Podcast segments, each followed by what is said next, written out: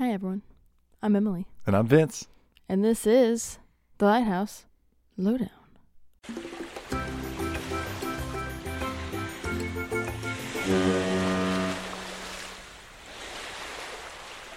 Cue music. We're in an, a studio now. Kinda. We're in the first edition of what I have ramshackled together. I wish I had a for a more fun word that was nautical themed. Swashbuckled together. I don't know what swashbuckling is though. I immediately thought rip rap. It's since Rip Rap. It's the just Rip Rap like studio. Thrown rocks thrown together. It's not great, but Rip it's it's ours. It's uh our sound acoustic treatment for now is moving blankets mm-hmm. that are put on conduit rod suspended by two by fours paired together to make four by fours. Just a note: these are in fact trip hazards. Oh yeah, there's lots of yeah. So we don't own this house, so to make these improvements temporary and not into the walls and ceiling, then uh, it's been pretty creative. I took a couple of photos right before we started Oh, good. the little studio. It's kind of embarrassing, so maybe I'll What do you mean? take some We're more. living the dream. We have uh, I could count them for you, but you wouldn't want to wait. Maybe 25 of the 50 foam tiles from Amazon that I put on the ceiling in a checker pattern. Yeah. Um, You know the So- the D and D podcast I listen to. They rent one. They go and record and then leave. oh, But look into it. it looks fun. Now that we built this, we could look into it. but this is yeah. So this is our little studio, the Rip Rap Studio, and we've got a very nice sized television. Yeah. which is the probably nice the best. thing is, yeah, that we can show each other what we're talking about now instead of me just trying to describe. Right. I never thought about that until you did a, a lighthouse episode Mm-hmm. and you were just like, "Here's a picture of it." I was like, "What? What have I been doing all this time? I've just been like describing it." We're also sitting across the kitchen table, like two feet from each other. Like, what does it look like?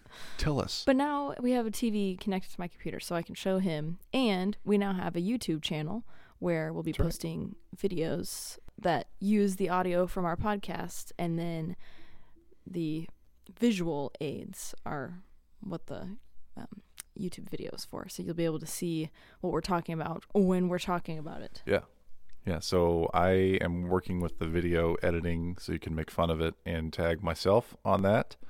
Uh, the very first video I think that will go up, I just edited last night, and that was our interview with Bohemian Toby, Smith. I was trying to think of which episode I was on.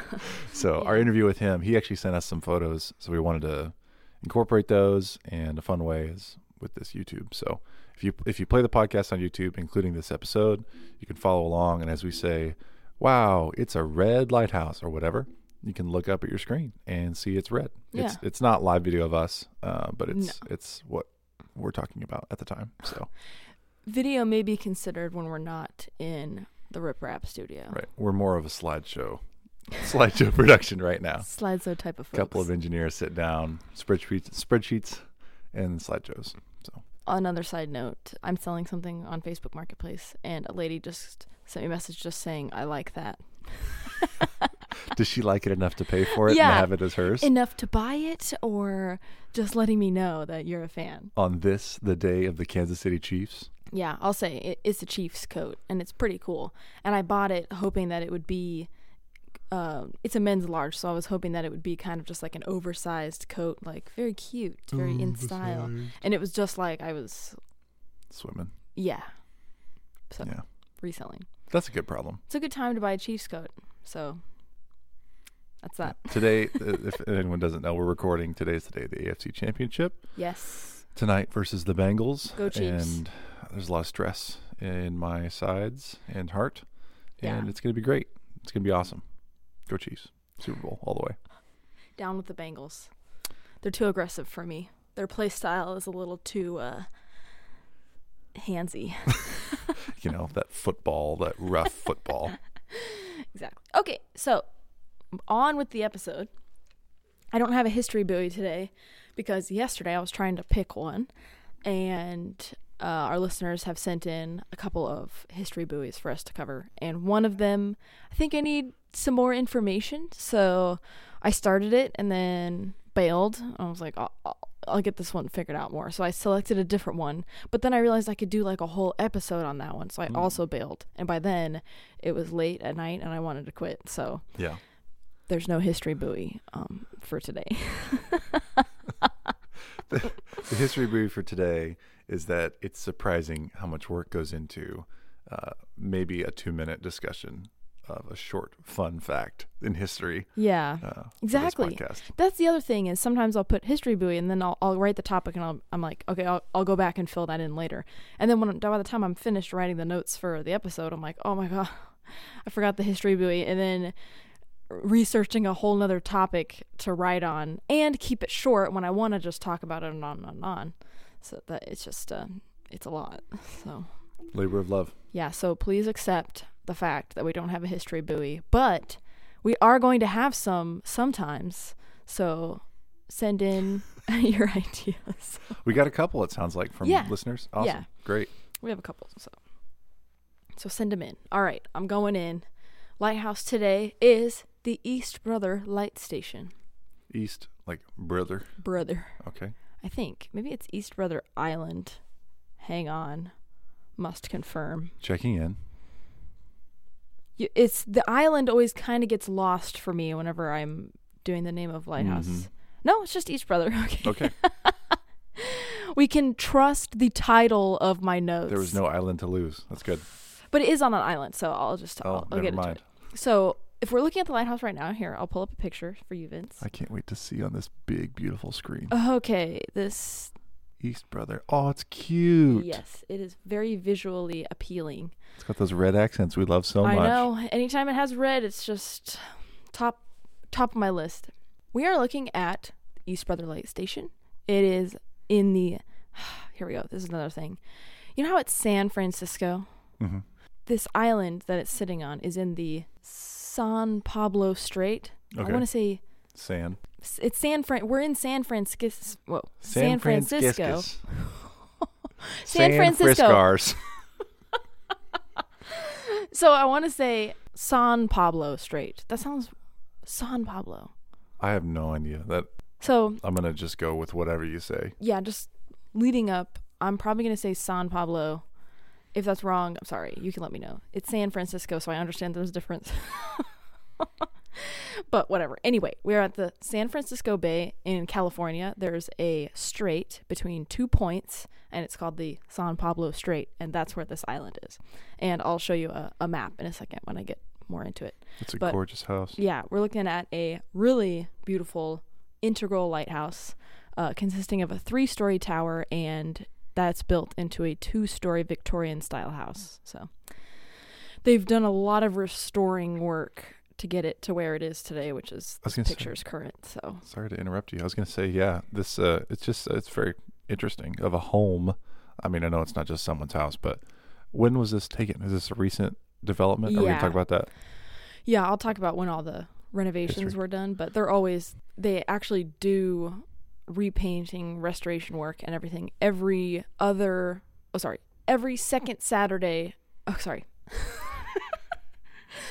the Sometimes. second, the second Saturday of every month. So monthly, they're doing um, touch ups on the lighthouse. hmm Wow, So it's too wow. tan, or what they would say ochre, with a white trim and red roofing, and also the chimney is painted red, which I enjoy, and a the nice top of the lantern room and all of that. So just little accents of bright, like fire, fire, um, was it fire station red? mm-hmm. But yeah, very cute. It's 48 feet tall uh, and has a flash pattern of flash white every five seconds. And it's also fully restored and is currently a bed and breakfast. Yeah. And I have a lot to say about that. So we'll go into the history first so you guys can hear all about it. Nice photo. Thank you. Good opener. Actually, I think this one is from Wikipedia, but I'm sure the people who took the picture are is the group that owns the lighthouse. So Are we gonna talk about that? Who does own it? I'll let you know. Buckle up. Swashbuckle up. in 1870. So it's not too old of a lighthouse. But when was um Paradise Island? 1817? Oh, I forget. It was 17? either 17 late 1700s or 1800s. Okay. I can't recall. Which is pretty amazing given the Bahamas Yeah. and all of the hurricanes and tough history. Yeah. But yes, Also, the placement of Paradise Island is right on the edge, just sand everywhere. So Yeah. you'd think it would have gone down a long time ago. But holding on. Yeah. Anyway, 1870, lots of steamers and sailing vessels and ships would pass through the San Francisco Bay for mining silver, gold, and mercury at this Oh. time, along with Navy ships, because the San Pablo Bay at this time was a Navy shipyard and produced its first ship in 1859, Wow. which was called the USS Saginaw. So let me picture, picture, picture. Here we go. okay. Yeah. so nice. here's San Pablo Bay, and we have San Francisco Bay, and you have to come through here from the Pacific Ocean, take a hard left, and right here in this area is the San Pablo Strait. So, I'm gonna zoom Ooh, in a little look at our zoom. I feel I like I'm there. this is the San Pablo Point, Point San Pablo, Mhm. and that's to the southeast if Yep. you're looking at a map. Yep. And then above that is San Pedro Point, Point San Pedro. Saint San So, San Pedro. San Pedro. So those two points make up the straight edges. Yeah, this is the strait right here. And also here's the Golden Gate Bridge. You know where we are. I didn't real. I mean, this is stupid to say. I know, but I didn't realize it was that large. Of a gap. yeah. I know. I also didn't realize the ocean was to one side. I thought it was like, you know, this would be the Golden Gate Right. Bridge. In like in- inland. yeah, Yeah. inland. The anyway. 580. Here, let's. Here we go. People over there probably know what we're talking about. Ooh, there's a barbecue joint there. Black Star Pirate oh, Barbecue. some golf. Peacock Gap. All No- right. no sponsorship on this up. video. Okay. Point San Pablo, and then we've got Point San Pedro, and then right here, this tiny little cluster, we have the East Brother Light Station. Hmm. how it got to be built on this island is kind of like a long story. But in 1870, the Lighthouse Board requested a lighthouse at or around Point San Pablo, and and in March 1871, they set aside twenty thousand dollars. So they needed a lighthouse here because the amount of people coming through here, especially during the California Gold Rush, was at Mhm. this time, was a lot. So they needed to have someone that would keep people from hitting either of these points when they were passing through the strait. Yes, My hand is raised for those who can't see. Vincent. Yes. if you could, can you uh, zoom in on the island there, East Brother Light Station, and island? So a couple comments. One, the Google Maps when we look at it shows water routes, like when I'm looking at going on ferries and stuff. Mhm. That's actually the route that the boat will usually take. It's Yeah. neat. So it goes right past your island. Yes. And what is that other? Is it the same island that This sometime is submerged? What is that? This is West Brother Island. No light station there though. No. They didn't choose to build on West Brother, the further of the two into the strait. No, and it's probably because the terrain there is different Oh. than here. Like, it was probably one that it, this is closer to the point, which makes it easier to, uh, you know, get, Get people access, to and from. Yeah. And then the layout here was easier to blast flat the rock Right. rather than probably over here is a little bit pointier because it's skinny and thin. And then the- where are these passengers headed to most often on this route? Nowadays, uh, I'm not sure. I'm over here. There's Sacramento and Pittsburg, Yeah. and so it's probably just. The San Pablo Bay. Ooh, Grizzly Bay. That's cool. But yeah. Yeah. Lots going on over here. Mm-hmm. Okay. Lots of traffic, I bet. Oh, there's a Six Flags. All right, whoa. So the land desired for the lighthouse was private property, which shouldn't be a problem because normally, you know, the government will pay a lot of money for land that they Mhm. want for. uh, Hopefully. Yeah. But the amount that was offered by the government was insufficient in the eyes of the landowners, and so they rejected the uh, government's offer. And so then the government took them to court.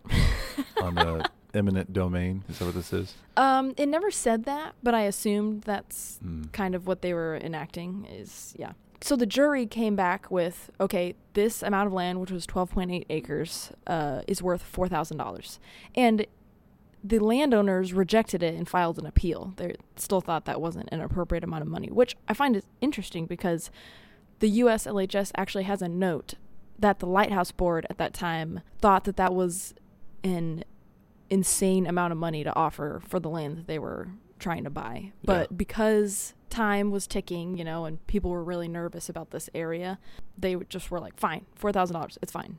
But then the landowners were like, "Still not good enough." This is California. I'm sorry, this place is gonna be booming. Here You want to buy an island in California?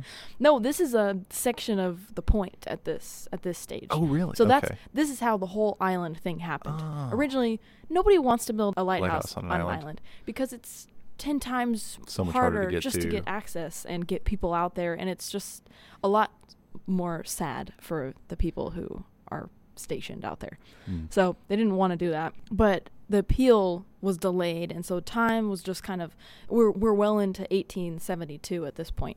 And so nervous like boat captains and sailors came to the lighthouse inspector in San Francisco and suggested that the lighthouse be built on East Brother Island, which was already owned by the government at this time. Hmm.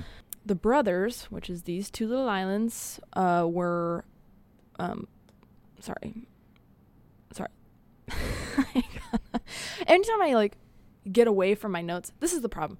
I write my notes too thoroughly. So then if I'm like talking and talking and I look at my notes, I can't just be like, you know, there's like three words to look at and I can just keep talking. It's like a sentence. So I'm like, it, uh. Oh yeah, I share that feeling too. I Yeah. read that that whole military story I told about Mm. Nassau, yeah. the raid on Nassau. It was all like it was like pages. Yeah. No, it was pages, and then I was like, I Oh. can let me just say what I remember, and then the other stuff, let me read through it again on there. Yeah. But yeah, that's Sorry. kind of what happened here. So they already owned this pair of islands, which were called the Brothers. Brothers. And uh, we had East Brother and West Brother. And then across the street over here are the Sisters. And they are Ah. renamed now. It's West and East Marin. Patriarchy. Yeah, wait a minute. what the hell? I'm sure there's some good reason. Yeah, I didn't look it up because they're not really relevant, except for that I was kind of thought it was fun that there's um, two sets of Yeah, Pairs. brothers and sisters. That's Yeah. cool. And they were reserved for military purposes by President Andrew Johnson in 1867. So these four islands were not supposed to be used for anything other than military purposes, hmm. especially because this was the entrance to a Navy shipyard. Oh, it's a defensive position. Yeah. They had to ask the Secretary of War, and he agreed that the lighthouse could be built on this island as long as. If it were ever needed for a military purpose, it would be evacuated and used The immediately. lighthouse is yeah, then turned into exactly a turret. Yeah. So that's how the whole island thing happened. And the people got to keep their land on the point. Yeah. I really I should have looked up to see, you know, what happened to that land, but I would have to find their names and all of that. So There's well, yeah. gun club. There's a gun club, That's probably them. Chevron Rod, and gun club. San Pablo Marina, and I don't know why I said that so strangely. I was reading it as I was saying. Black a, Star Pirate Barbecue. there's a yacht harbor. Interesting collection. So Whiting Rock out in the water and Invincible Rock. Those are probably submerged. I'm guessing because they're not showing up. Ooh, Yeah, that's interesting. Can you go onto the layers in the bottom left? Click on that. Whoa. Google. That's the Earth view. I have never seen this. Yeah. Oh, So that's a satellite image. look, this is definitely. Yeah, that's all rock. Yeah, West Brother is literally just a rock. It's not just a rock. it's pointy. It looks like an arrowhead. Let's see what sisters look like over here. I wonder why they didn't decided not to use that. Yep. I don't know. I would guess it has something to do with the ship route. Like if you hug close to oh, there, look, that's probably the best part. Shallow. This was probably more uh, intimidating to more sail depth. by than an area where you know. I mean, this island is not going to be a danger to anybody because they know exactly how shallow this area is going to be. Whoa, okay, I got distracted. I don't like this view. So, Secretary of War agreed, and they decided to build on East Brother Island. hmm In 1873, the top of the three quarter acre island was blasted flat. And along with the lighthouse, they built a water tank, fog signal building, a wharf, storage shed, and a domed cistern to collect rainwater. Nice. That was in the middle. Only 10 months of work later, on March 1st, 1874, the lamp was lit inside the fourth order lens, and the revolving lens produced four different beams. So it was like a, would have been a really quick flashing pattern. Question? That's so cool. Oh. you look like you had something to say about it. No, I was thinking about the four beams and rotation. So It would be cool. Yeah, kind of a strobe out there. It's a party. The fog signal was used anytime Red Rock Island to the south, Yep. Right next to the shipping path. just south of Richmond Bridge. That's a long one. San Quentin Beach. And sorry, so anytime Red Rock Island was not visible, um, or Point San Quentin to the west, uh, which is over here, San Quentin Beach. it's hard because That's the mouse navigation is slow. Whatever. So anytime those were not visible or the sisters by fog, then they would use the foghorn, um, which was an eight second blast with 24 seconds of silence, a four second blast, and another 24 seconds of silence. so they're really going after it with that foghorn. Yeah, and actually, nowadays, 24 7 between um, October and I think it's March, the foghorn is active. Wow. But and you today. can stay on the island during those months. Is there a discounted rate for the I Airbnb is, yeah. earplugs you're giving out? I'll talk about it. Oh, okay. In 1878, the lens was replaced with a fixed fourth order lens, and the lamp was changed from lard oil to mineral oil. Hmm. So, just moving through the times. And a fun fact, which is something that I saw in the USLHS archives, is that during this time, this was considered a remote lighthouse, even though it's only a 10 minute boat ride from the point. Um, just because it's on an island. And Yeah. so a tender delivered food rations to the keepers. I don't know how often. I, I can never find exactly what the time period is because it sounds like a lot of food, but it also, I've never lived on rations. So I don't know that for sure. But they made a note of what was given to every single keeper that was at a remote station. And it is 200 pounds of pork, 100 pounds of beef, two barrels of flour, 50 pounds of rice, 50 pounds of brown sugar, 24 pounds of green grain coffee, which I never looked up. I meant to because I want to know how that differs from the coffee that we have today. 10 gallons of beans or peas, 4 gallons of vinegar, and 2 barrels of potatoes. Hmm. So, not awesome. it sounds like you could make something good with it, but in the You end, you're just making potatoes, meat, and beans. Why brown sugar? I'm assuming it's for baking. Like you would have brown sugar because it's heavy in molasses, and Huh. white sugar would probably be more expensive because you're Ah. making it. 200 pounds of, of pork is what I started with. Yeah, yeah, Heck yeah. and 100 pounds of beef. I is That's not Pork- that much beef, is pork a lot cheaper than beef? Uh, I really can't say. I think so. I think it is cheaper. What era is this? I don't know, like probably eight, 1900s. Yeah. Surprise. Well, if it were more recent, I would say I would guess that there's more chicken that's delivered because chicken's the cheapest, Yeah, but chicken can't be preserved really. right? Pork, yeah, pork is a really good option as Mhm. far as that goes. Salted pork, especially. anyway, um, East Brother at this time was considered remote, but then they took a look at it, you know, like after a couple of In years review. of doing rations, yeah, and they were they they considered that it was too close to the shore to be considered remote anymore. So the keepers had to row into town Oh, to get all of their rations. But the positive thing about this is that then they were allocated mo- Money. like funds to go buy food. So it wasn't, you know, it wasn't cup of ramen. they could get yeah exactly it wasn't jerky and potatoes Yeah. So anyway i just thought that was cool i've never seen it all listed out like that so now you know the lens was changed again in 1912 so we're jumping ahead a little bit to a revolving lens with three panels of prisms and one blank panel the lens rotated once every 10 seconds which is pretty fast i mean it's it's a fourth order lens so it's small but for it to do a complete rotation, you know, on it on Yeah. its um, mechanism in 10 seconds, that's pretty fast. But it had a flash pattern of 7.5 seconds of light and 2.5 seconds of an eclipse. The station finally had electricity in 1934 through a cable that was laid underwater from the point to the island, Wow. which is just called a submarine cable. And at this point, the lamp was changed to a 500 watt bulb and a fifth order lens, and the light was switched on and off instead of using a revolving lens because that would eliminate Hmm. having to have all the mechanism and Right. So I thought that was interesting. I've never heard of a light just being switched on and off, but I'm assuming that's probably just what happened after automation. Yeah. Well, that yeah, flash patterns. Yeah. Yeah. Instead of having the light physically rotate, they would Mhm. just have. Well, and it'd be bright enough, I would guess, with more modern technology that you wouldn't need to focus it in a direction. Yeah, Um, but it's still underneath a lens, and so it is still it's still focused, but it's not moving. Hmm. That's basically the history of its. I'll, I'll talk more about what it has today because it doesn't have a Fresnel lens, so I'll talk about that. But there's a couple incidences that happened at the East Brother Island lighthouse. Two disasters, Oh, no. basically. One of them natural, one of them unnatural. Oh, spooks. I'll just tell you what both of them are. The first one was Sa- the San Francisco earthquake of 1906. Have you heard of it? um, no, Is just like insensitive. the biggest earthquake, or I guess the be- the worst disaster to happen to San Francisco. In 1906. Mm-hmm. Mm.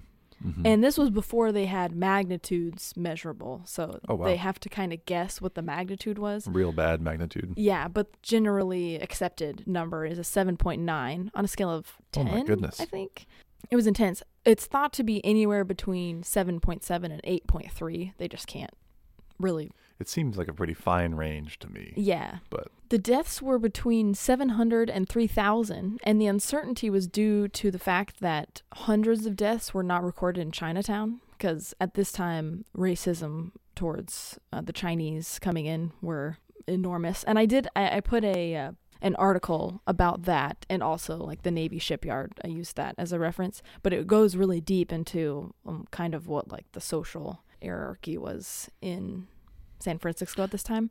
Because a lot of Chinese came over because of the gold rush, Mm, and they were not spending the money that they were earning sure. because they were just being more conservative with their funds and you know saving and everything. And for some reason that and a, a million other reasons i'm sure made people hate them because they were coming in to Taking the a us resource yeah. not giving it back to the yeah and not yeah exactly. Anyway unrelated to the story but i thought it was interesting to read about due to the tail end of the california gold rush so at this time you know i was talking about all the mining that's happening they were using hydraulic mining and it was being overdone because it's a rush yeah. and so that's actually the root cause of this earthquake is that Oh. yeah the there's a fault line over here and it was under so much pressure because of the hydraulic mining and i'm not going to go into how that works but that's kind of widely considered as the reason for this earthquake but you can look into how hydraulic mining would cause an earthquake this magnitude anyway what are you thinking I was thinking, well, honestly, I was thinking about, I, I don't mean this politically, but like fracturing, fracking um, has been big in the past 20 years, I think, in our part of the country. yeah And people have talked about how fracking does or does not contribute to uh, water, uh, underwater sources being contaminated. mm-hmm. and and you know I interviewed at a company called Schlumberger, um, and I, from what I know, it's a good company, and they were an oil field company. So their presentation of that issue was that you know here's all this evidence and scientific research and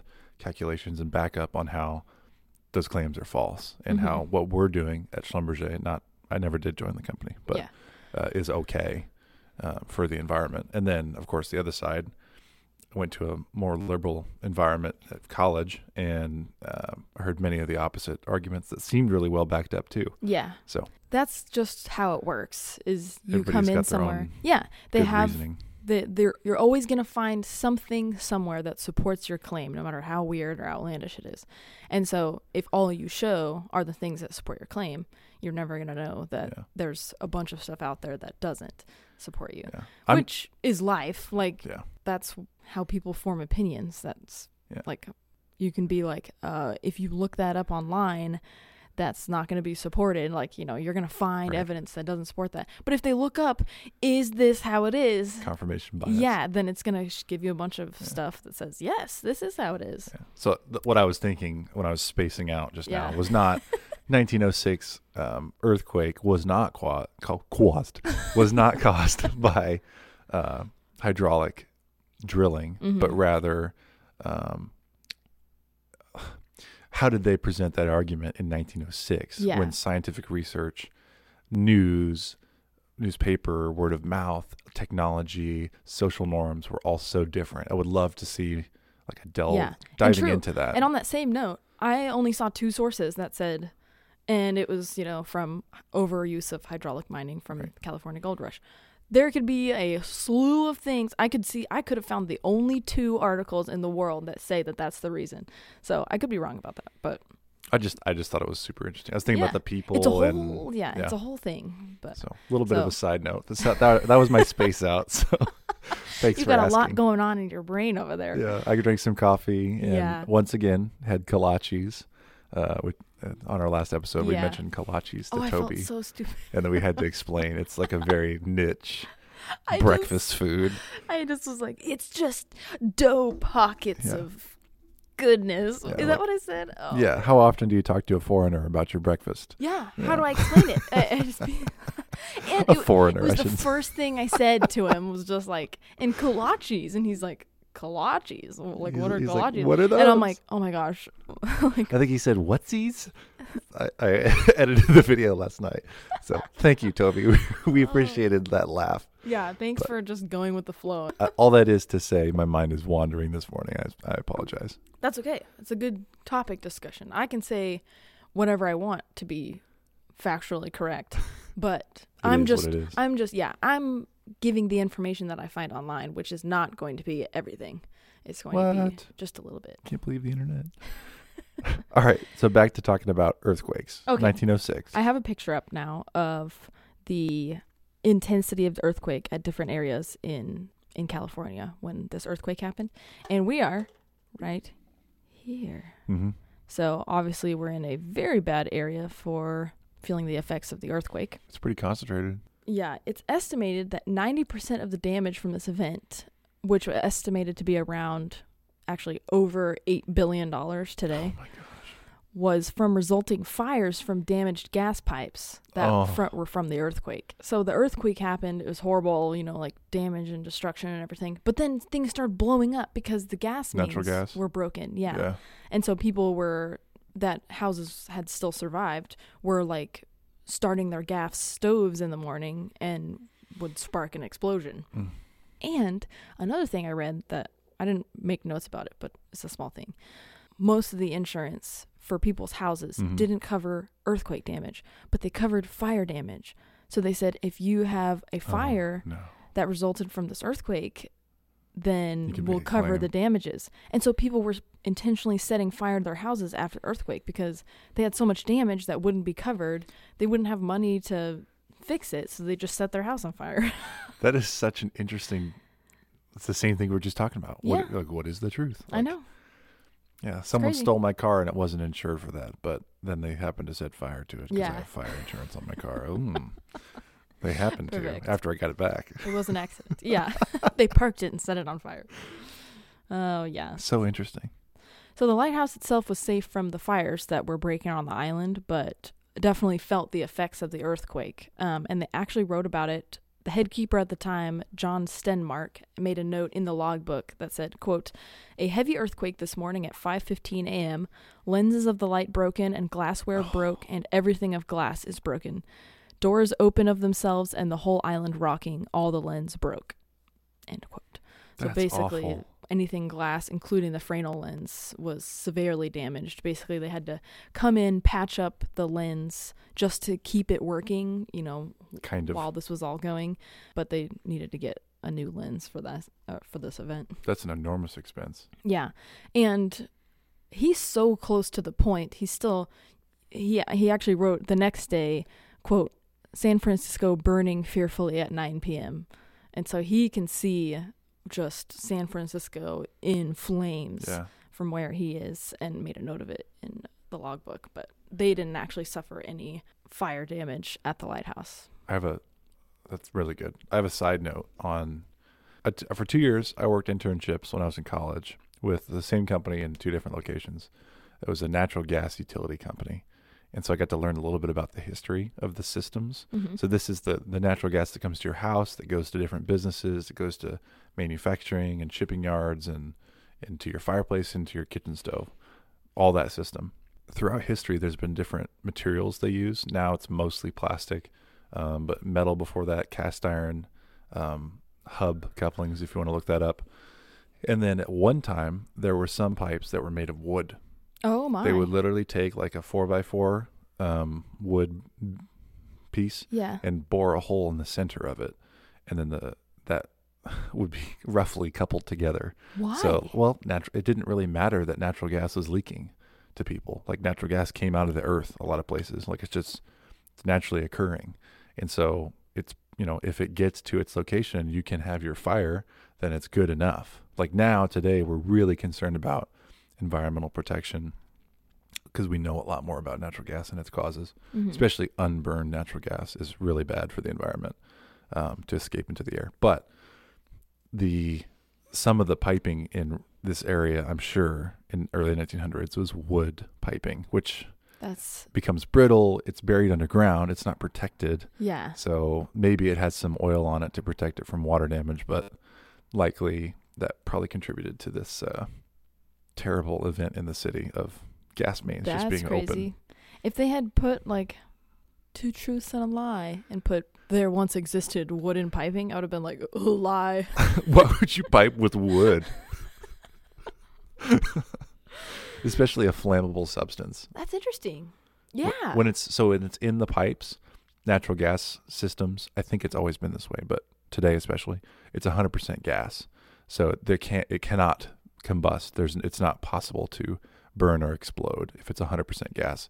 Once you introduce air, atmospheric air, atmospheric air, then it becomes uh, once it hits a certain percentage, it goes to the explosive range. yeah. Once it comes out of the ground and it's exposed to the air, then it can combust Okay. or explode or both. Neat. It's not great. it's, it's not great in the city in 1906. Yeah, exactly. So uh, that's actually all I have on this. Sorry, I'm in the tangent man today. no, it's kind of nice. Uh, don't look. I have all the pictures out to see. It's hard not to look at the 65 inch television screen I know. three feet away. Taking up entire peripheral. Oh, wow. The whole island is really nicely done. Yeah, I know. A- another recent photo, I very take it. small. Yeah. And they got some trees. They actually have they have a quite a lot of stuff packed on the island. They even have a gift shop now. I'm having a vague, maybe it's a flashback that doesn't exist in my mind, but did you talk to me about this Airbnb at one point? I sure did. Okay, I'm glad that I foggily forgot that. I sent you the link because Oh, they're no, no. don't say anything. I'll I'll Tell us more. okay. The next That's disaster. all you have. the Baloney, word- that's all you have. that's the end of the natural disaster. Oh, now okay. going to the unnatural disaster, I'm- which is not actually it's not unnatural, but it's not a natural disaster. It's a man-made disaster. A fire in 1940, uh, preceded by an explosion or five. Oh, oh. So, the submarine cable for electricity that was laid uh, was taken out by a ship anchor in November 1939. So, they started using it was going to take a long time for them to be able to get this cable pulled up and Repair. repaired. Yeah. So, uh, they were using gasoline generators, which Oh. needed to be fueled, you know. And that was in the oh gosh, where would where did they have all of those? Temporary power. the boathouse. So around this time, there was like um, a year or two where they had to use the gasoline generators instead of electricity to run everything on the lighthouse. Mhm. They use the boathouse for storing all of the gasoline in 50 gallon drums. you can kind of see Yeah. where this is going. So, March 1940, the keeper, Willard, well, Willard Miller, it's a great name, actually. It's just hard to say if you're not ready for it. It creeps up on you. Willard Miller, went to the boathouse to fill a container with gasoline from one of the 50 gallon drums using a kerosene lantern for light so that Of he course. could see. And this was at like, uh, I want to say 1 a.m. Imagine having no electricity on an idea. island. I know. And you're like, well, I have, I can't see anything anywhere. You're in the middle of water and no electricity. So you- you're just going to be carrying No around ambient gas. light. Yeah. Yeah. So he takes an open flame to a house of gasoline. Exactly. And he set it on the ground as he filled the container from the the drum, which Mhm. had like a spigot, so, you know, just gas shooting out from a drum. and when he stepped back, the lantern got knocked over by his foot. And so it spread out this film of flaming kerosene on the Mm. floor. And so he's like frantically trying to turn the spigot off of the gasoline. But of course, the flame catches this Oh no. gasoline stream that's shooting out and you know flies up into the the gas drum, and he only suffered burns to his hands while this was happening. You know, while he was trying to stop it, and he was smart enough to turn around and run out of the boathouse because he's like, well, It's going. yeah, there's no It's turning back from this. Uh, so naturally, drum exploded, and uh, he was smart enough to before it got out of control to get out of the building. So there were no God. casualties from this event, which is great because he was right there. and we know from Oh, that's embarrassing. You imagine waking up the other guys. Hey, did you hear that? yeah, I tripped Whoa, on the lantern I knocked a lantern in the over. gasoline boathouse.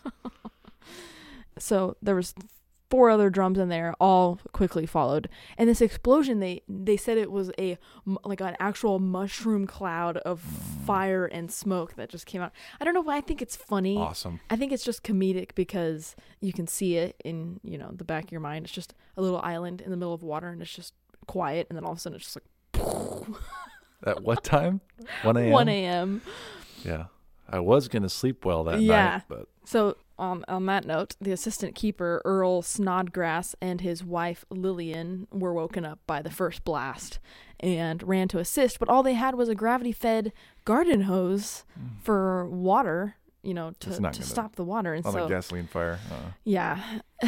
The phone line had been destroyed, obviously, when the cable was taken out. but a night watchman on the pier on Point San Pablo saw the explosion and called the fire department. But the fire department didn't have the equipment to handle this because they'd need a boat, a boat. with a yeah, with big enough motors pressure. and pumping. Yeah. Yeah, so they actually got the Coast Guard, I think. I didn't make a note, which I think is stupid, but I think the Coast Guard were called to come and put out the fire. And it took them over an hour to get there, but they're not on Point San Pablo. So Mhm. it wasn't a 10 minute boat ride. It was probably a lot more than that. And they actually had airplane engines like on the boat, Awesome. four of them. And so it was Oh just like gosh. super powered flying. So it probably pumps water from the from the bay. I bet so. Like not see. an oh, it can't be an onboard water source. So explode many explosions, mushroom cloud. Yes, flames. Luckily, the station survived the fire. So by the time the Coast Guard got there, it was only the boathouse and I think the fog horn mm. building. Oh no, the foghorn building was charred but survived, and so it was able to be, you know, cleaned and fixed without having to build a whole new fog st- foghorn Yeah. station. Nice. Um, but the boathouse, four boats, and the wharf were destroyed and cost around twenty thousand dollars to fix and rebuild. So it could have been a whole lot worse if you think about it. They On didn't put it in the garage at least in the they house. they said that if the wind had been blowing in from the east or maybe the west, I can't remember. If the wind had been in a different direction, the lighthouse absolutely would have been Wow. destroyed because flames would have caught onto the lighthouse building. I mean, if you Small if you look up a picture, which we'll have on our Instagram at the Lighthouse Lowdown on Instagram, it's a very small little island. All the buildings are close together. There's and also would have been fatal. It's the boathouse. There's no way off the island. They would Yeah. have just been, you know, trying to swim. it wouldn't have been good. Not best case scenario, but also absolutely not worst case scenario. So that's the other disaster that happened at this lighthouse. But other than that, it's lived a pretty calm life. Looks like a nice island. Nice place to be. Yeah. So we're going to fast forward to the 1960s. The Coast Guard went public with plans to automate the lighthouse at this time, Mm. which would have been fine, except for that because of the costs of maintaining a lighthouse that's offshore.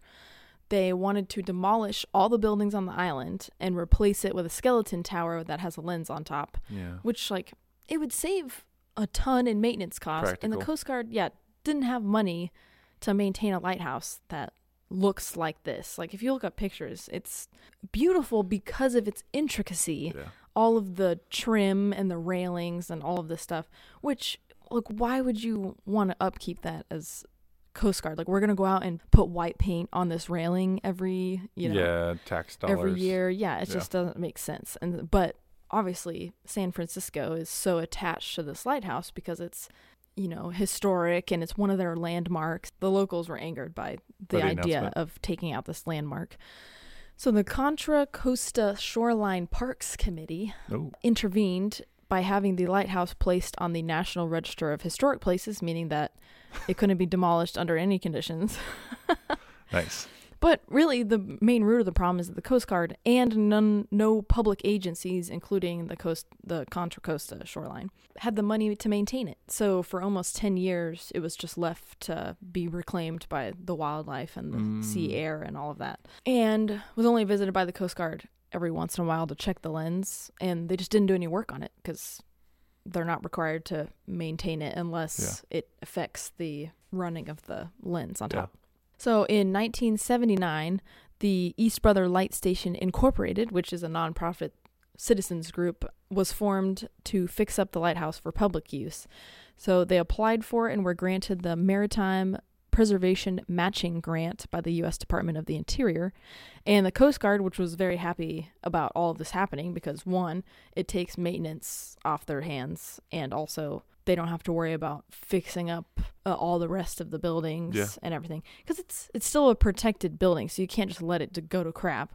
So I'm sure they were doing some maintenance stuff on it, but just not Kind of hands tied on that spot. yeah.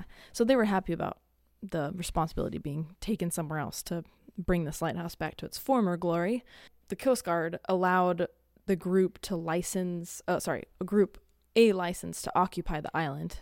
And I don't know exactly how long the lease kind of is for. It was basically everyone was happy about this yeah. solution. This is in the s- 80s now.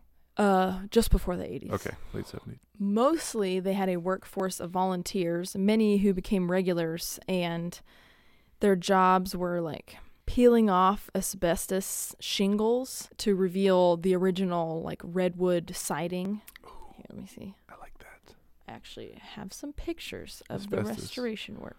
Asbestos is pretty nasty stuff. Yeah, it's and they, bad. I think they learned about that in the 70s and 80s. I'll oh, post yeah. this on our Instagram, but really awesome before and after. If you can see, even the railing they had replaced with just wood, Oh, so they didn't have to, you know, do all this. The windows are boarded up. The siding is not. It's just in survival original. mode. Yeah. Yeah, exactly. And uh, like the spires were taken off. The nice thing is the people who was doing the restoration work were looking at photos and drawings of what it would have looked like originally.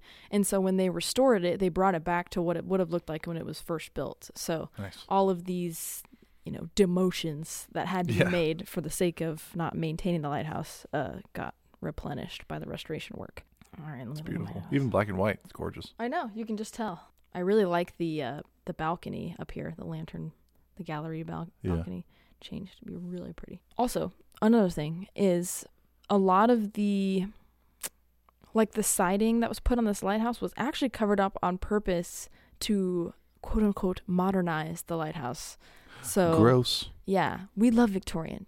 And they wanted to cover it up because it wasn't in style at the time, which it makes sense. No. But now no, it doesn't. This is the same generation that covered hardwood floors all over the world, all over the U.S. with shag carpet. That's what I'm saying though. Like they didn't the hardwood wasn't in style, so they didn't value it. But we value the way that it looks originally because it's special and not because it's modern. But when you're living in the lighthouse and it's like, oh, this stuff is so outdated, why would they care about Victorian style? right. Throw some shag in there. Get those feet all comfy. Gosh, I know. Imagine if it was like groovy 70s on the inside. Some Actually, that would be mustard, pretty patchy cool. shag. Mustard. Make it bright red. My grandma's house had a red room.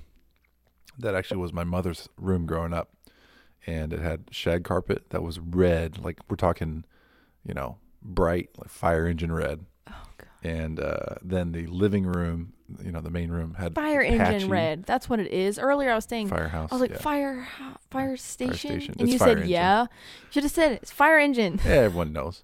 Fire engine red. I'm telling you, it, like all the way through. The house was sold a couple years ago, uh, but all the way through, you know. And then also the living room had linoleum tile, like rolled out Yeah. everywhere. But the room itself had carpet that was not only shag, it was mustard colored, and it was patchy. Like there were What? like hand size tufts that were taller than other pieces, so it was an uneven carpet. Oh my telling you at the God. time it was probably the hottest stuff. Oh, We're gonna make fun of ourselves. now someday, it's an but abomination. Really? You mean with our We're not gonna be riprap cool studio? forever. Remember when we had moving blankets as sound barriers? Yeah. it's an acoustic treatment, actually, But we're not selecting this because it's in style. It's just because it's out of necessity. because we're on a budget. We're we're uh, light On a budget of zero podcasting on a dollars. budget. Personally funded by yours truly. Yeah, the lights are a nice touch. Yeah. Anyway, wow. Sorry. Moving on. Once again, We're just really. We should call this. I was offended by the modernization of the 70s. Yeah, I, I can see why that happened, but when you look back, you're like, why would you ever do that? It's because they didn't. Yeah, they got shag carpet. They killed the muscle cars. You know, it was all good. It was a great era. Let's not go down that side tangent. I know you could talk about that for a long time. okay, so during this restoration time, they had five to twenty workers per weekend working on this lighthouse, just as volunteers. Nice. Yeah, so we love those people. Good group. Here's another picture that shows. what is that? This is the cistern uh, that collects Oh. rainwater, and that's where all of the water on the island comes from. They don't get any deliveries of clean water, or anything. It comes from this fresh water. Still to today. hmm That's incredible. Yeah, actually, I have notes about that as well. But yeah, and then here I, th- I believe is the water tank, and then you have uh, Well, a cistern is a water tank. So that might be another collection. They might transfer it. Tank. It might be two tanks. But I think it, a yeah, cistern it is may a, be that during rain events they collect water in the cistern, pump it into the water tank, and then they can have two. I mean, if this is all your where your water comes from, Yeah, you got you'd think you'd have a backup area.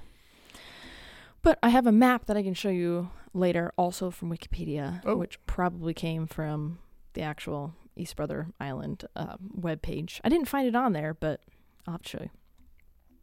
Anyway, but here's another example. I'll put it on the Instagram for our listeners to take a look at. It's pretty cool. It's very drastic. Well, the coast looks so close. I know. I mean, Even I- 10 minutes seems like a long time. Yeah, you do a kayak 10 minutes. They're probably like, oh, yeah, whatever. Okay, buddy. okay. Everything on the island in the 80s was restored for $300,000 in today's money and started its life as a bed and breakfast, which is what I'll talk about right now. That's a great budget. yeah, it's actually Maybe very good job. especially because they had to do so much work on the lighthouse itself. And then like in normal, you know, restoration work, you just have to worry about the tower and maybe the keeper's cottage. But this is the entire island Mhm. we're talking about, even like pouring concrete Yeah. and, and stuff on the uh around the cistern.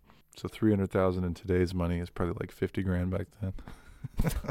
So if I was looking around online a little bit, uh, TripAdvisor has about 150 reviews for the B&B and has a score of 5 out of 5 stars. Oh, And that is true for Yelp as well, which has 140 reviews, 5 out of 5. shout out to East Brother. I know. It's listed as one of the six best weekend escapes in San Francisco. And I didn't look at what the other ones were, but this is the only one we care about. We'll say it was number one. Of course. so you stay in the lighthouse if you're if you rent a room it's uh you stay in one of the rooms of the lighthouse there's four and then another one outside which is in the foghorn room but it's not where the foghorn is uh, active Oh, it's just where the old one is so you can it's that's like cool. it's more of like a museum sort of thing in there. The rooms are the Marin, San Francisco, Two Sisters, and West Brother. That's the name of the four rooms that are inside. And then the rest of it is communal, like the the living room, Mhm. the dining room and everything is communal. So when you do go, you're more interacting with the people that you're staying with. It's kind of like a social event. You're on an island. That's pretty cool. I know, like what where are you supposed to go? I'm going to go out for the day. yeah. All right, I'll see you We'd rather uh, be just, you know, Keep to ourselves. Yeah. it's like, ma'am, that's impossible. Say hi to your neighbors. The Walters quarters is the one that's separated in the Foghorn station. And Walter is actually. So, Walter Fanning. Whoa, I have a picture. Here he is. Says um, cutting out porch railing supports during restoration. I'll post this picture as well. He was the grandson of John P. Coffard, who was the keeper from 1914 to 1921. And so he did a ton of help during the restoration efforts and actually visited frequently when his grandparents were living on the island. So he, he'd been here uh, a long time and played a key role in doing all the restoration. So he had a the quarters named after him in the Foghorn Station. So That's nice. if you're staying in Walter's quarters, it's referring to Walter Fanning. He's also an aw- he he looks like an awesome woodworker using eyeglasses without safety glasses. Yeah, but at least and has, a he's got- very scary old school bandsaw. Should be terrifying. we're not here to critique. He's probably rocking it. He got the work done and under budget. Very cool though. He gets to be uh, involved. His his grandfather was Walter. Oh, John John Coffard. Kofod. Anyway, so as I was saying, the lighthouse is communal. Um, so you get to mingle and explore together. And for overnight guests, a four course dinner is served in the oh dining my hall. Gosh. Yes, all at the same time. So it's this big long table. Um, I might as well just pull up the. Is there an Airbnb listing? No, it's uh, you have to go through their website. Oh, they're private. Here it is. Oh yeah. Here's a dining room. Nice table. Yeah, very nice. Um, but anyway, they have a four course dinner, which is also served with your selection of wine that you can pick to go with your meal. The menu changes seasonally, but may include beef and salmon Wellington with dill hollandaise sauce, and a glazed rock Cornish game hen, and much more. Those are just their, um, you know, So once again, it's saying favorites. it's not cup of rice. It's yes, good, it's good stuff. we're not talking potatoes and jerky anymore. Legitimate four course. Yeah. That's awesome. Mm-hmm. So they must have like a chef. Yes, they have a chef, Awesome. which I'll talk about. Or a catering company with a helicopter or boat. Yeah, every time they go to pick up the guests, they're also picking up a guy in a chef's hat. I've got to interrupt again. I'm so sorry. Did the video last night for our interview Yeah. with Toby Smith, and he Uh-huh. mentioned um, a dinner catered event.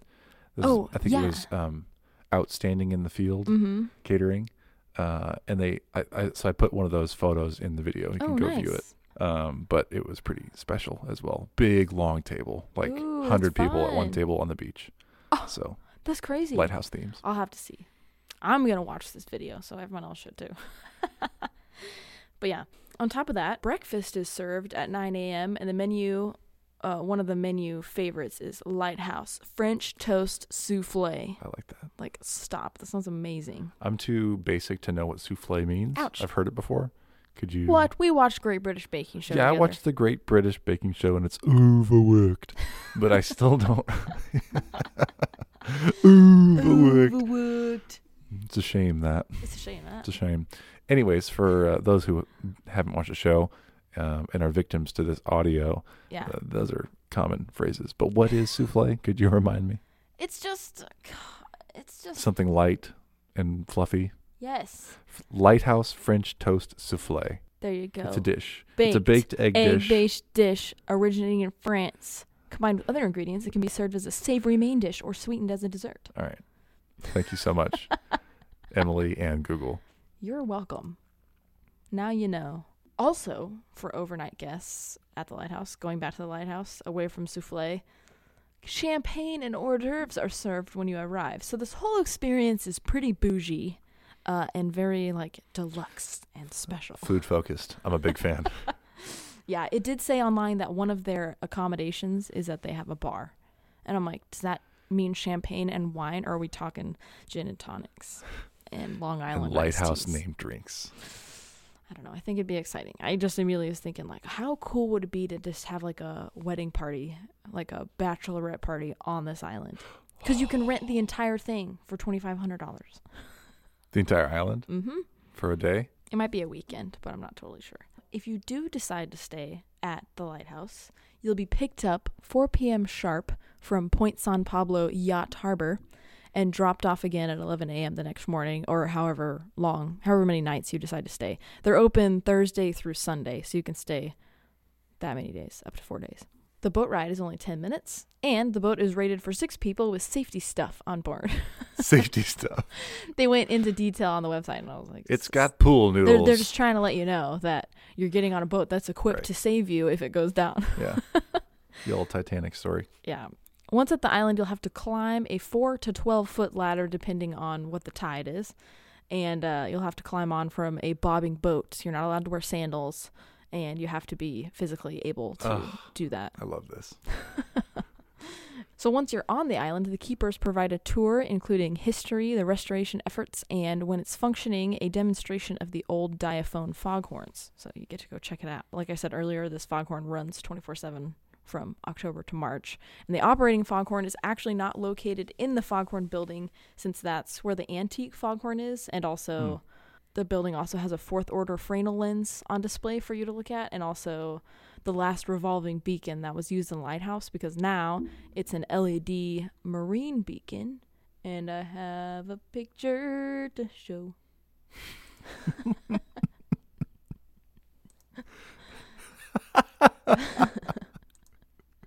Here it is. So it's still Fresnel lens esque. It looks like a series of muffin tops. What does that remind me of?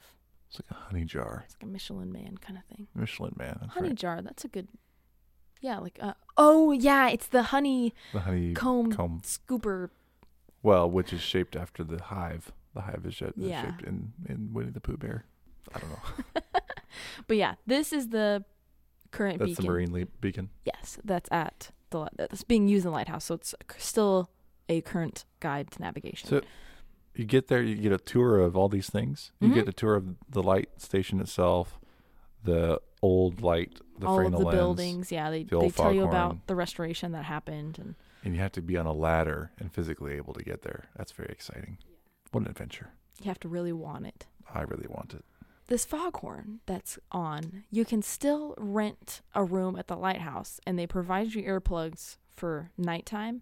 But actually, the light station was built to muffle the sound of the foghorn because it has brick and mortar in between the double wall Nice. uh, construction of the lighthouse, Yeah. which one was to muffle the sound of the foghorn and two was to sustain winds because you're on an island in the middle of a strait. So you're going to have higher winds. So Very thick walls. Yeah. yeah, it's not the the guests have described the foghorn sound as soothing and not annoying. So you can keep that in mind. A soothing Here- foghorn. I don't think I've heard that before. Here's the map of the light station. We have a little blip here that shows you where we are Mm-hmm. and One. this is was the wharf prior to uh It was blown up. yeah. Oh yeah, that's not that far from the light station. Yep. Danger zone. So six six is what we were looking at just a second ago. Five is the water tank, so we were right about that. Six is an innkeeper residence. So I'm assuming if you're the keeper at the lighthouse, this is probably where you end up staying. Yeah. Eight is a rain shed, so this goes towards the cistern is collected here. Oh, that big concrete pad. Yeah. Yeah. It's not a parking lot. No. why would you have a vehicle? I wonder if they walk they probably don't walk on it. You think you have to walk around? mm, I don't know. It's got a little border here, so I don't know. Maybe to keep your water source clean, maybe you don't walk on it. Oh yeah, that would make more sense. Cleaner. So the foghorn now is over here. Okay. And uh, so as far as I can get from the light station. Really cool. Yeah. That's about it. I'll also post this on the Instagram so people can take a look and see where everything is on the island. It's just it is the island is the station. There is no extra room anywhere for anything other than like if you look at Stannard Rock or um any of the other island lighthouses that we've covered, there's a lot of space. Uh Not Stannard Rock. not Stannard Rock. Oh, that's another Standard one. Stannard Rock is absolutely It is the island. Oops. Uh, I meant uh, Little Ross. Yeah. Triangle Island, yeah. for example. Huge. Mhm. Yeah. Something fun to note before Mhm. you go out there internet is not available and they don't have Wi Fi. but they, they say on the website there's plenty of reading material, including an illustrated history of the restoration project, and board games are also available. So Oh, thank goodness there's board Yeah. games. they're, they like to say that when you go onto the island, you're going back in time to as it was before, you know, the electricity Yeah. and When I mean, Monopoly still had yeah. metal pieces. Yeah. Oh my. you can book the entire island for events or overnight stays. Price varies per night or time of year, but it's up to $525 a night for a room. So get pretty expensive, or $2,500 to reserve the island for something. And day visits are actually allowed only on Saturdays during the summer months. And you get picked up from Point San Pablo uh, Yacht Club at 11:15 and dropped off at 3 p.m and it's twenty five dollars per person for groups like seven to twelve. Hmm? So that's pretty good. And you can also plan food and beverage service service in advance. But other than that, it's just to check it out. So what's what's the capacity for the island for stay for lodging? Is it four rooms, It's two persons a room? five rooms, and there's a queen bed in each room, and so Is it ten? it's two people. But you can also arrange to have like um a rollaway bed Yeah. or whatever in the If room to- that you're yeah. you've rented. So really neat. yeah. That's a unique experience. I've never heard of anything like that. Now the whole reason that I covered this lighthouse in the first place Mm-hmm. is that they're hiring. There's high, there. Yeah, you tell us more. They are searching for two quote unquote keepers to apply jointly for $140,000 per year. And it's a two year time span, but the duties are uh, intense. It's like, 140 a year, 140,000. Mm-hmm. it's like you're a keeper, but you're also a maid, a boat captain, a chef, and a gift shop attendant. So the chef that we were talking about earlier is the person who does everything else, like housekeeping. So you're busy. Yes. There's two people that ha- have to apply jointly. Yes. Okay. Yeah. And you have to have a valid captain's license issued by the Coast Guard to even apply. I Because you're looked. also running the boat. Yes. That's awesome. You're also picking up people. Uh, and I looked, and if you don't have your your captain's license number, you can't even proceed with the application. you need not apply. Yeah, exactly. They put that need not apply. And if you have pets or kids or smoke, you can't work. No companions other than the one. Mm-hmm. You gotta really want it. The previous keepers, Tiffany Dance and Tyler Watterson, estimated they worked 80 to 90 hour weeks while they worked here, Hmm. um, which was from 2019 to 2021. But um, they wrote that their schedule was, quote, brew coffee, bake fresh blueberry muffins, cook and serve hot breakfast for 10, give historical tour and foghorn demonstration, clean up breakfast dishes and kitchen, reset dining room, clean the inn, start prepping four course dinner for 10 more people, run boat service to the mainland, make beds, run boat service to the mainland again. So you don't get a second of and I was even saying like the the day visits they start at 11:15, you get dropped off at 11 if you make an overnight stay. So Yeah. there is zero time in between any of that happening. So obviously working really hard. But despite the grueling schedule, they said they really enjoyed their time working on the island. And the only reason that they weren't continuing is because the application is only for a two year time span and then it gets Really? moved on to somebody else. Yeah. You can't be reapplied. Nope. Well, that's okay. So they are lighthouse keepers, then. Mhm. and there's two of them. Yeah. That's really cool. There's Yeah. very few left. I mean, I know. talked to a couple now. I'm sure but like they're not official because I guess I don't really know.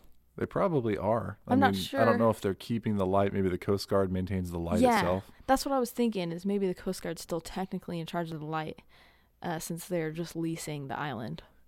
I mean, even an automated light is still not worry free. Yeah. It's really interesting, and it's still active, right? Yeah. Yeah. Yeah. But I I'm gonna attach the application in the 140 show grand notes. per person. I think it's split Okay. California taxes on top of that. for 90 hour weeks. For some reason, I had vaguely remembered you told me about this Mhm. as you were reminding me. I thought it was four hundred thousand dollars, Oh my, um, that'll be awesome. and I was like, that, "Yeah, but that's a lot of it's a lot of work." I mean, that would be an incredible amount of uh, of pay, but But it's not. yeah. Well, and then I was thinking, I'm uh, one of my tangents. I'm pretty sure the United States president gets paid four hundred thousand dollars a year as a Oh. salary, Wow. and then you know all the book deals and Whoa. whatever else they happen to find themselves luckily getting their way into, but uh, speeches and such. But uh, yeah, four hundred grand. I was like, I think you could be the president, or you could be this lighthouse lighthouse keeper. Uh, I'd much rather be the keeper, Yeah, definitely. even Because it's only two years. even for seventy grand. It would be cool. People online were being annoying and they're like, here's a breakdown. It's only $7 per hour. You're getting paid at this, you know, yeah. if you do that much work. And it's like, people that are on here are not doing it for the money. Yeah, no They're- one's like, well, I just need a job. Yeah, like, oh, 70,000? That's great. For 90 hour weeks, sign me up. They're, it's because they actually want to experience this, not because Yeah. they're going to be making bank by the time they get off the island. It's just, Yeah, it's awesome. it, it is awesome, and it's still, I, it, dep- I don't know, depends on your perspective. I think that's a, a fair amount of money. Yeah, I agree. That's what I was thinking too. Stephanie and Brian Weselek. I'm sorry if I'm saying that wrong. Um, they're the current keepers and are leaving March 2023. So it's coming up. We only got a couple months and they still have their application open. So if you are interested in being a keeper at East Brother Lighthouse, you should apply. But make sure you have somebody to apply with you. and you're also going to want to like them because you're going to be stuck with them for two years on an island. And one of you has to be a captain. yeah, one of you has to One of you has be to be a really, chef. really good at cooking. It's actually like you have to have professional experience in being a chef to apply. Hmm. Well, they'll get somebody. Yeah. And they'll be thrilled. Mm-hmm. I know. Yeah. They'll probably get they'll probably get dozens of applicants. Yeah. That is a lot of uh, a lot of requirements though. Mm-hmm. Yeah, it can't just be anybody. But I you wouldn't want it to just be anybody. But okay, so working as a lightkeeper Mhm. is not the only way that you can help out on this island. You can also volunteer and the group is called the Wickies The wickies. and they use proceeds from the Airbnb to maintain the lighthouse. Uh, Wicked. They have on their website. I'll I'll also I'll post a link to the East Brother website. It's got all this information on there and some pictures and stuff. Uh, Yeah. You can see the inside of the lighthouse and all the cool rooms. They said, "quote We especially need skilled people in diesel mechanics, construction, electricians, plumbers, and donations of parts and equipment." Tasks include painting, gardening, carpentry, and inventorying whatever your skills or energy level. End quote. They basically they need skilled trades. yeah, they need skilled trade, but they're also they put on there whatever you are able to do. We are willing, or we're grateful Yeah. for anyone Yeah. that can help out. Because I mean, painting is one of the things that's included. So, you know, Yeah.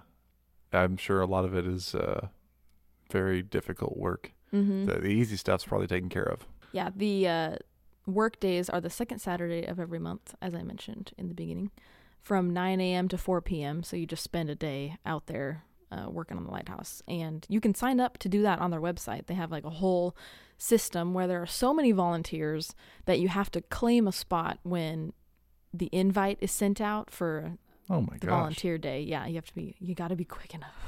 I mean that's that's a great problem to have. Yeah. I- yeah. No, can't complain. You can also donate on their website as well. So if you just follow the link to their website, you can find it on And there. is that the E ebls.org that I saw earlier? East Brother Lighthouse yeah, let me. Lighthouse Station. I'm sure you'll link it up, but yeah, just own. ebls.org. very cool. They even have a, a little notch on here, Keeper's Search, where you can read about uh, what Oh, it's a be done. beautiful photo. Yeah, it's a great picture. So much fun. And that's it. That's what I have for the lighthouse. It's pretty cool. Well, I just saw awesome. I saw a post from Business Insider on Facebook that they were hiring, and so I kept it in my back pocket for a little while so that hopefully you'd forget that I showed you it, I did forget. and then decided to cover it. But it's got some cool history, and they're actually booked solid for a few months. I checked. They're they're only open Thursdays through Sundays, and all of them are taken for several months. So the lodging. yeah. Yeah. So if you wanted to stay on the island, you'd have to book pretty far in advance. That's really neat. Is it uh, in one night stays usually, or is it typically a weekend, Um, like Thursday through Sunday? you the thing is like you can book any amount of days or any amount Okay. of time. Oh, another thing that I was going to mention about the water source. You can't shower there unless you stay for more than one night because the, all the It's only deemed as required. Yeah. they have such a limited source of water that they can't really allow anybody to shower. And there's only a shower in one of the bedrooms, but if you rent a different room and want to shower, they arrange for you to have access to the shower. Wow. so you rent a different room. Yes, And you say you need to just shower. waltz into somebody else's room and be like, "I'm going to use your shower." the shower. So it sounds like potentially the easiest thing to do.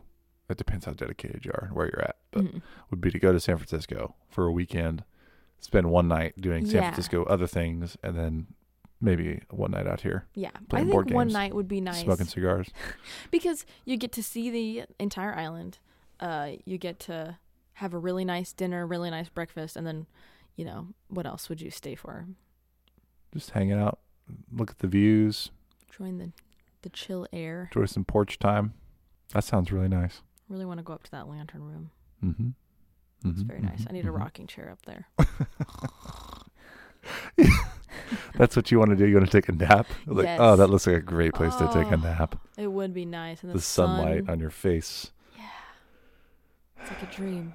Emily, for those who don't know her, Oh, here we go. uh, sleeps with the light on and prefers sunlight directly in her eyes when she's sleeping, if at all possible. I sleep best with sunlight unobstructed blaring into my eyeballs. and loud noises.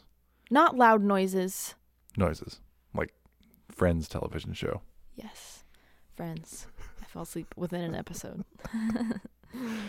Which is Um, great for Vince because he likes darkness and silence. Yeah, like a cave. So Cold, glad dark, we live together. quiet.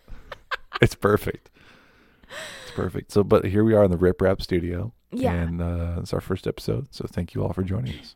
Yeah, thanks for joining us. And make sure you check out our YouTube channel so you can see all the stuff that we were referencing whenever we were talking.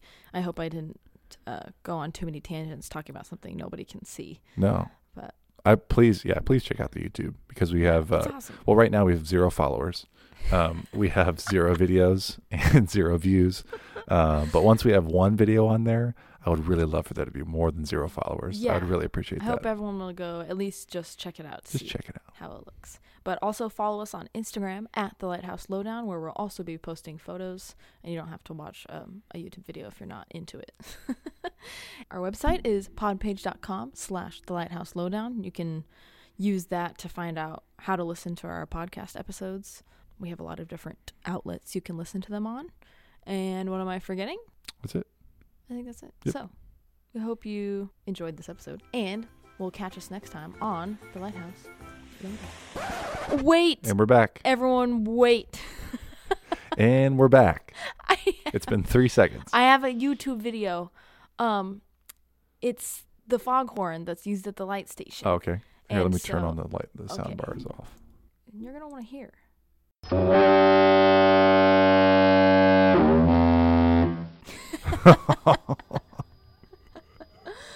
Wait. Do it again. Do it again.